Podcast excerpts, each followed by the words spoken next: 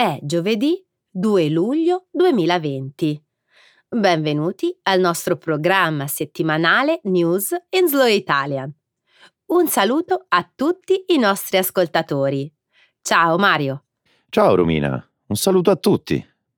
Nella prima parte del programma parleremo dei primi arresti effettuati mercoledì dalla polizia di Hong Kong durante le manifestazioni per il ventitreesimo anniversario della fine del governo britannico, a causa della violazione della nuova legge sulla sicurezza nazionale varata da Pechino. Subito dopo discuteremo dell'annuncio fatto martedì dal presidente Trump di voler ritirare 9.500 soldati dalle basi in Germania.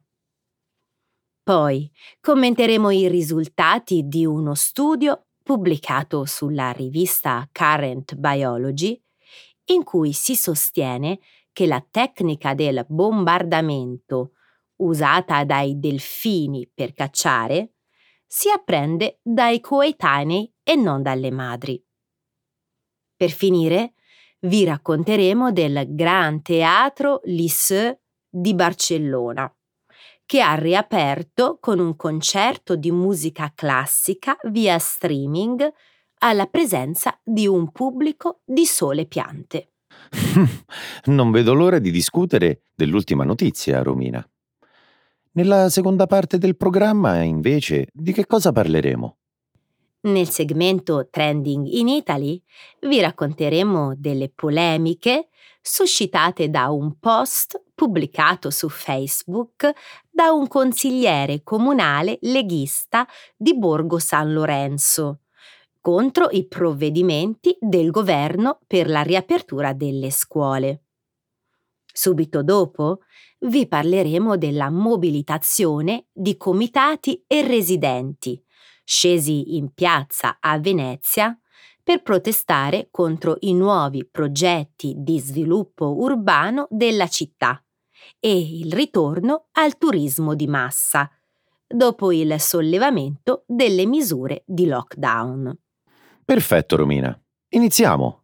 Certo, Mario. Diamo il via alla trasmissione. Primi arresti a Hong Kong per la nuova legge antiproteste. Mercoledì migliaia di persone si sono riunite a Hong Kong per l'annuale manifestazione in favore della democrazia, nonostante il divieto di assembramenti con più di 50 persone a causa della pandemia di coronavirus. Per disperdere i dimostranti, la polizia ha usato cannoni ad acqua, gas lacrimogeni e spray urticanti.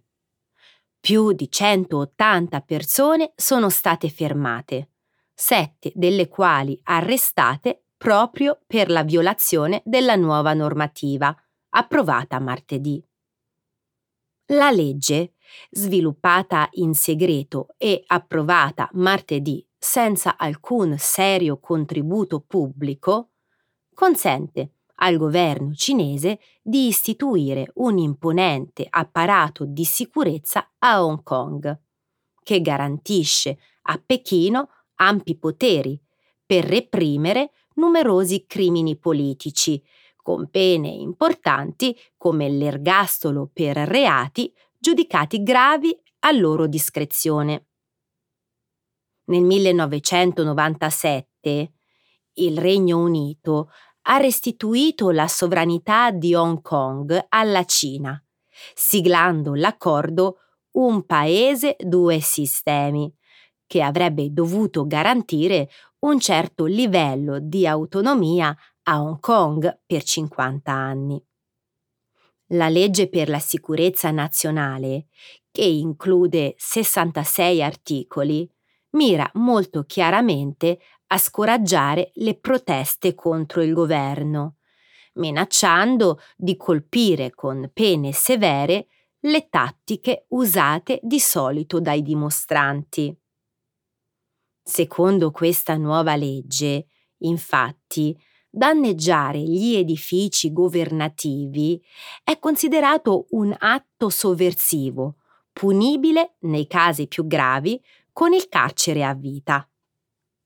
Sabotare i mezzi di trasporto, invece, è ritenuta un'attività terroristica, anche questa punibile con l'ergastolo se causa danni ad altre persone o danneggia in modo significativo proprietà pubbliche o private.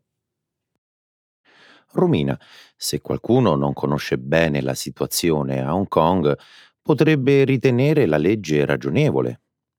I quattro crimini maggiori nella legge sono separatismo, sovversione, terrorismo e complicità con paesi stranieri. Questi reati sono tutti punibili con pene che vanno dai tre anni di carcere all'ergastolo. La definizione dei reati è tale da dare alle autorità ampi poteri per colpire gli attivisti che criticano il partito. Esattamente. Romina, lasciami dire che i governi non democratici, in realtà, vogliono solo reprimere le proteste, promulgando leggi che, a loro dire, servono per stabilire ordine e legge. Non ti riferisci solo alla Cina, vero? No, è un'osservazione generale.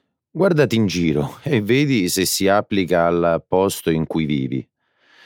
Parliamo per un attimo dei dettagli di questa legge. Sono certo che capisci perché ho detto che questo modo d'agire è tipico dei paesi non democratici. Continua. Il danneggiamento dei trasporti pubblici, cosa che è spesso accaduta durante le proteste del 2019, può essere considerato... Terrorismo. Esatto. L'istigazione all'odio nei confronti del governo centrale cinese o del governo regionale di Hong Kong sono ora da considerare reati ai sensi dell'articolo 29. In base all'articolo 38, invece, anche i non residenti possono infrangere la legge. Questo significa che anche gli stranieri possono essere arrestati al loro arrivo a Hong Kong se sono sospettati di aver infratto la nuova legge. Questa legge ha davvero un potere molto ampio. Certo, l'intento è proprio questo. Per non parlare poi del fatto che d'ora in poi certi processi si terranno solo a porte chiuse. Questa è la concezione della legge e dell'ordine per Pechino. Gli Stati Uniti ritirano 9.500 soldati americani dalle basi in Germania. Martedì il presidente degli Stati Uniti, Donald Trump, ha approvato il piano di ritiro di 9.500 uomini dell'esercito statunitense dalle basi NATO in Germania. Il numero delle truppe americane di stanza nel paese passerà quindi da 34.500 unità a 25.000. Lo ha annunciato in una nota il Pentagono, non specificando però i tempi del ritiro, né dove saranno ricollocate successivamente le truppe. Nelle scorse settimane il presidente Trump aveva lamentato lo scarso contributo economico dato dalla Germania all'alleanza. Tutti i Paesi membri della Nato si sono accordati per aumentare la spesa da destinare alla difesa, dando il 2% del PIL entro il 2024. La settimana scorsa, a questo proposito, Trump aveva dichiarato La Germania sta pagando solo una piccola parte di quello che dovrebbe. I tedeschi sarebbero tenuti a versare il 2% e, invece, stanno contribuendo con poco più dell'1%, a seconda di come si fanno i calcoli, supponendo che stiamo pagando l'1%, siamo di fronte a una tremenda inadempienza. La presenza dell'esercito statunitense in Germania è un retaggio dell'occupazione da parte degli alleati, avvenuta appena dopo la Seconda Guerra Mondiale. Oggi la Germania è il paese che ospita il numero più alto di soldati statunitensi in Europa, seguita dall'Italia, dal Regno Unito e dalla Spagna. Beh, ormai siamo abituati agli scatti di ira di Trump. A proposito della politica tedesca, il presidente Trump, infatti, è irritato per il surplus commerciale della Germania e per il suo coinvolgimento nella realizzazione del gasdotto Nord Stream 2, che raddoppierà i rifornimenti di gas naturale russo all'Europa. La tempistica di questo suo intervento è comunque interessante. Credi che Trump voglia punire Angela Merkel per aver rifiutato di partecipare all'incontro del G7 a Washington preoccupata per la pandemia di coronavirus? Sono certo che sia una delle ragioni. Un'altra potrebbe essere le elezioni presidenziali di novembre. Dopotutto ha sempre promesso di riportare i soldati a casa. A prescindere dalle motivazioni, però, quale impatto potrebbe derivare dal ritiro delle truppe? Credo che possa esserci un impatto notevole. La Germania è considerata una base strategica per il lancio delle missioni militari statunitensi in Medio Oriente ridurre la presenza militare, quindi potrebbe avere conseguenze negative non solo per l'America, ma anche per tutto l'Occidente in generale. Emily Haber, l'ambasciatore tedesco negli Stati Uniti, ha detto le truppe americane non sono là per difendere la Germania, ma per garantire la sicurezza al di qua e al di là dell'Atlantico. La loro presenza serve anche per dimostrare il potere americano in Africa e in Asia. Alla fine, il loro ritiro potrebbe giocare a favore della Russia e delle altre potenze avversarie. I delfini imparano le tecniche di caccia dai loro simili. Lo scorso 25 giugno è stato pubblicato uno studio sulla rivista Current Biology sulle modalità d'apprendimento dei delfini. Nell'articolo si descrive un'insolita tecnica di caccia chiamata bombardamento, utilizzata dai delfini tursiopi di Shark Bay, nell'Australia occidentale, e imparata secondo gli studiosi, dai propri pari e non, come accade per altre strategie di caccia, dalla madre. I tursiopi intrappolano i pesci dentro grandi gusci vuoti di gasteropodi.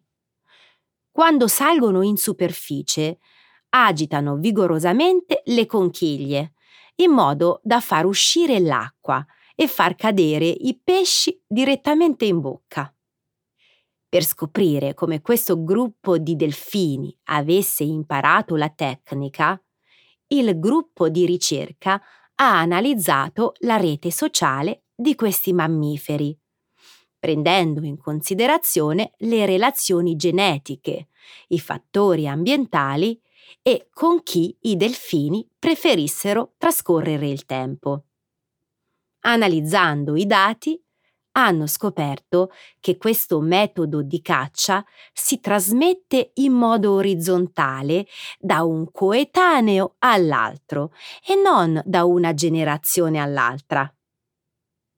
Essere in grado di imparare dai propri pari può aiutare le popolazioni animali a sopravvivere in caso di cambiamenti ambientali L'apprendimento appreso dalle generazioni precedenti, infatti, è stato collaudato nel corso del tempo, ma certi comportamenti potrebbero diventare inutili se le condizioni circostanti cambiano. Qualche volta vale la pena cercare aiuto al di fuori della propria famiglia per acquisire nuove abilità, non credi? Secondo te, questo è l'unico insegnamento che si può trarre da questo studio? Beh, eh, forse non mi sono espresso bene, ma i risultati di questo studio sono davvero interessanti. Quando l'ambiente circostante muta, infatti, è fondamentale guardarsi intorno e imparare come gli altri si procacciano il cibo. In sostanza, se si vuole sopravvivere, bisogna accettare le innovazioni e sapersi adattare a nuove condizioni ambientali. Mm. Come si fa a sapere che i turziopi hanno imparato la tecnica del bombardamento dai loro coetanei e non dalle loro madri? In realtà anch'io non l'ho ben capito. Gli scienziati però sembrano esserne certi. Forse perché i gusci vuoti dei molluschi sono divenuti disponibili solo recentemente a Shark Bay? Chissà. Non bisogna escludere, però, che alcuni delfini possono aver imparato il bombardamento dalle madri. In fondo, la disponibilità di conchiglie sul fondale marino potrebbe aver reso questa strana tecnica parte delle lezioni di caccia materne. L'Opera di Barcellona riapre con un concerto per piante. Lunedì 22 giugno al Gran Teatro Lisseux di Barcellona tutti i 2292 posti a sedere sono stati occupati da piante, mentre un quartetto d'archi interpretava Crisantemi di Puccini. Anche se non c'erano spettatori presenti in platea, le persone hanno potuto ascoltare da casa il concerto para el Dioseno in diretta streaming. Dopo lo spettacolo, le piante sono state donate a medici e operatori sanitari. L'artista concettuale spagnolo Eugenio Ampudia ha concepito lo show in modo da sottolineare come l'arte, la musica e la natura possono aiutare le persone a superare il difficile momento della pandemia. In una nota diffusa dal teatro si legge che l'iniziativa è un atto simbolico volto a riaffermare il valore dell'arte, della musica e della natura come una sorta di lettera di presentazione per il ritorno alle normali attività dopo la pandemia. Hanno aggiunto che dopo questo strano e doloroso periodo, gli organizzatori volevano offrire una prospettiva diversa per il ritorno alla vita normale che possa condurre le persone più vicine a qualcosa di essenziale come il rapporto con la natura. Domenica, in Spagna, è terminato lo stato d'emergenza e ora i luoghi culturali possono riaprire, anche se con un numero limitato di spettatori. Nel paese vige l'obbligo di indossare la maschera in pubblico, quando non è possibile osservare la distanza di sicurezza. La Spagna ha registrato più di 245.000 infezioni di coronavirus e oltre 28.000 decessi. È stata una trovata geniale, un'idea eccezionale mi è piaciuto l'umorismo di chiedere alle piante di spegnere i telefonini, di non scattare fotografie e di non fare rumore durante lo spettacolo. Lo spettacolo poi mi è piaciuto molto e anche gli effetti audio e scenografici, quando il vento, facendo muovere le piante, ha dato l'impressione che queste stessero applaudendo al quartetto di musicisti. Anche a me è piaciuto molto. In tutto il mondo gli artisti stanno cercando di barcamenarsi con le restrizioni imposte durante la pandemia. Alcuni hanno provato con lo streaming, altri si sono esibiti in cinema drive-in, altri ancora hanno prenotato per suonare in stadi vuoti. Questo spettacolo però non era solo uno show in streaming da un teatro vuoto. Le piante sono state un pubblico elegante ed emotivo. Elegante ed emotivo? Certo, sono state attente e in silenzio durante tutta l'esibizione. Hanno riempito l'aria di ossigeno, si sono aperte alla musica e alcune di loro probabilmente hanno anche versato una lacrima o due. Beh, sotto questo aspetto le piante sono state un pubblico eccellente. La scuola italiana come Auschwitz, il post provocatorio del consigliere leghista. Lo scorso 7 giugno Claudio Ticci, consigliere comunale della Lega del comune di Borgo San Lorenzo in provincia di Firenze, ha pubblicato sul suo profilo Facebook una foto di Bahramp, la rampa dei treni del campo di sterminio di Auschwitz-Birkenau, dove durante la seconda guerra mondiale arrivano i convogli dei deportati. A corredo dell'immagine, la tristemente nota frase Arbeit macht frei, il lavoro rende liberi, trasformata in La scuola educa alla libertà. Con questa immagine il consigliere leghista ha voluto, a suo dire, esprimere tutto il suo dissenso per le misure previste dal decreto scuola, approvato dalla Camera lo scorso fine settimana e contenente tutte le indicazioni per il ritorno sui banchi in sicurezza di studenti e professori dopo la chiusura per l'emergenza coronavirus. Poco dopo la pubblicazione, il post è stato cancellato per le numerose proteste suscitate a livello nazionale. Eh sì, eh, la stampa italiana ha dedicato ampio spazio a questo tema.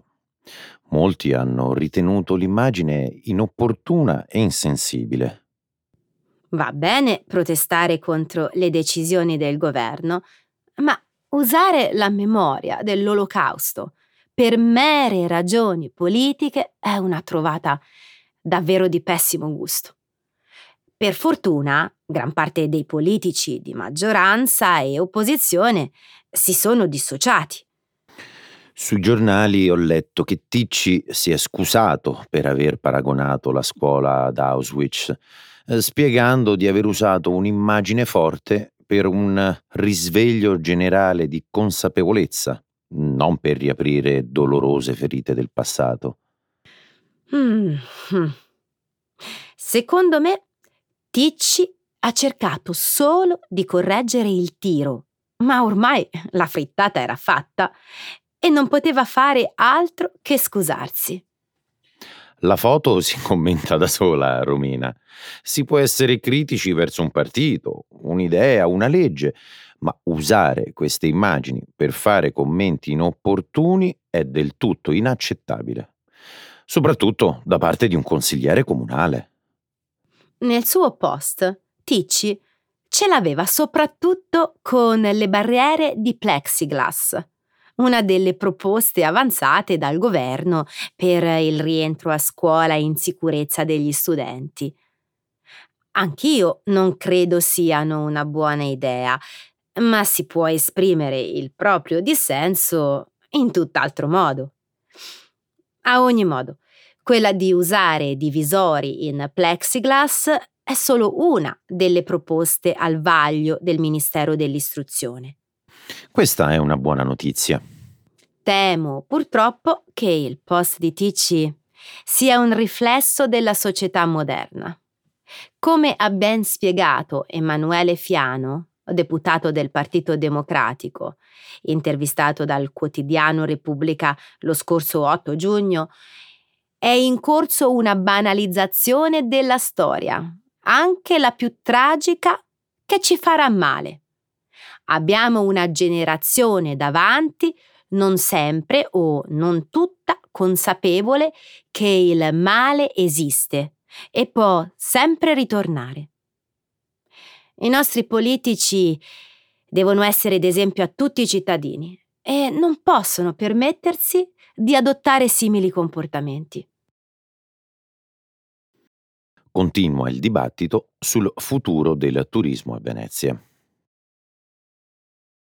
Lunedì 1 giugno, due giorni prima dell'allentamento delle misure anti-coronavirus a livello nazionale, a Venezia circa 1500 persone hanno preso parte a due differenti manifestazioni per protestare contro il turismo di massa, un problema che da anni affligge la città lagunare. Secondo quanto riferito dai giornali, oggetto delle proteste erano la costruzione di una nuova struttura alberghiera nei pressi di Campo San Francesco della Vigna, un'area sinora adibita a uso pubblico, e la realizzazione di un nuovo pontile nella zona, già fortemente trafficata, fondamente 9 per l'attracco di grossi motoscafi turistici. Sai che anche il New York Times ha parlato di queste proteste?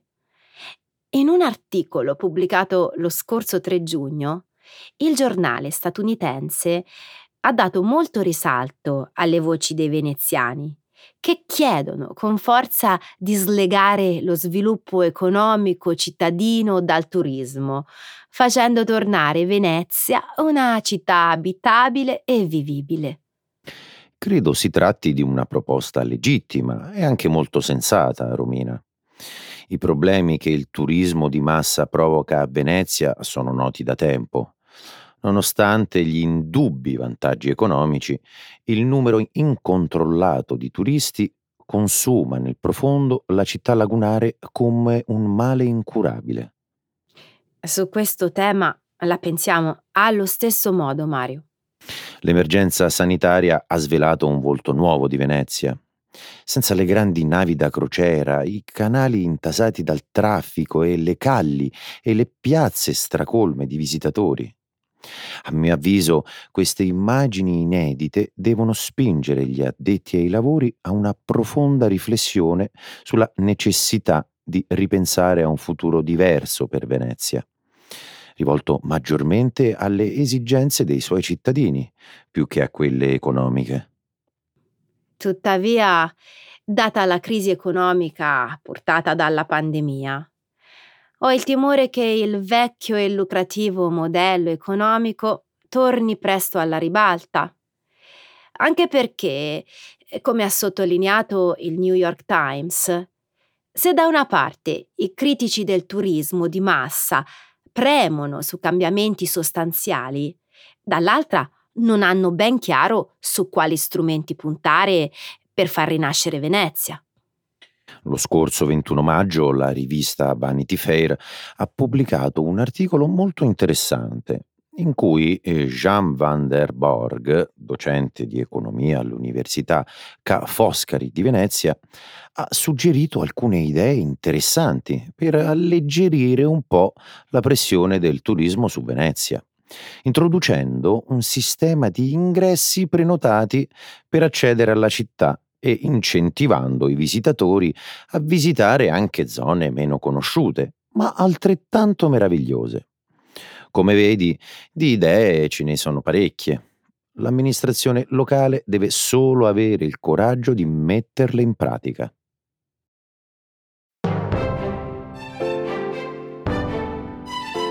Allora ragazzi per oggi è tutto e ci salutiamo, vero Mario? Grazie. Noi siamo felici. e va bene, allora alla prossima. Alla prossima. Ciao a tutti. Ciao.